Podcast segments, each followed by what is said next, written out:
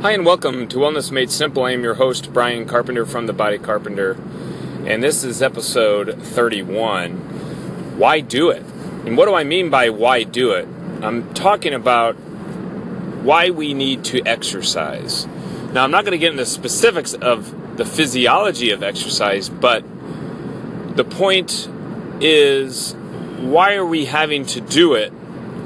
Because the other day I was speaking with somebody and we were talking about workouts and losing weight and what they have to do. And then this person asked me, Well, how long should I be doing this? When do I quit? Or when can I quit? And it got me thinking that, you know, it should not be a, a time factor of when you want to quit and when you can't quit.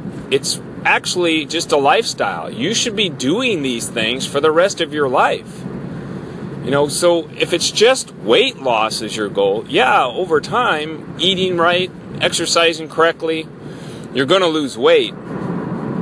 Everybody's different of how much weight they will lose, but at some point, you know, you could lose the weight and get to where you want to be aesthetically. But if we're looking at health and wellness, it's something that you're going to be doing for the rest of your life. And the one thing that I always try to go back on as a staple in the way I look at it in my routine is I try to throw in two or three days a week of about a 30 minute full body strength training weight program. So all I'm trying to do is pick a certain set and rep per month or two month, and I'm just trying to add weight when often that I can and I'm trying to get stronger on those major muscle group exercises. You know, the squats, the deadlift, the chin ups, the overhead press. Those exercises is all I really try to work on to try to get stronger. While everything else around that, I don't do the cardio machines on the ellipticals and the bikes and the treadmills. I don't do that because that's too much exercise for me in the mental state of everything. I try to get out and take walks. I try to get out and play baseball. You know, you, you get out and you do a whitewater rafting trip. You do hiking. You do things that are random cardiovascular fit activities that are fun for you to do that you can do for the rest of your life because you love to do them.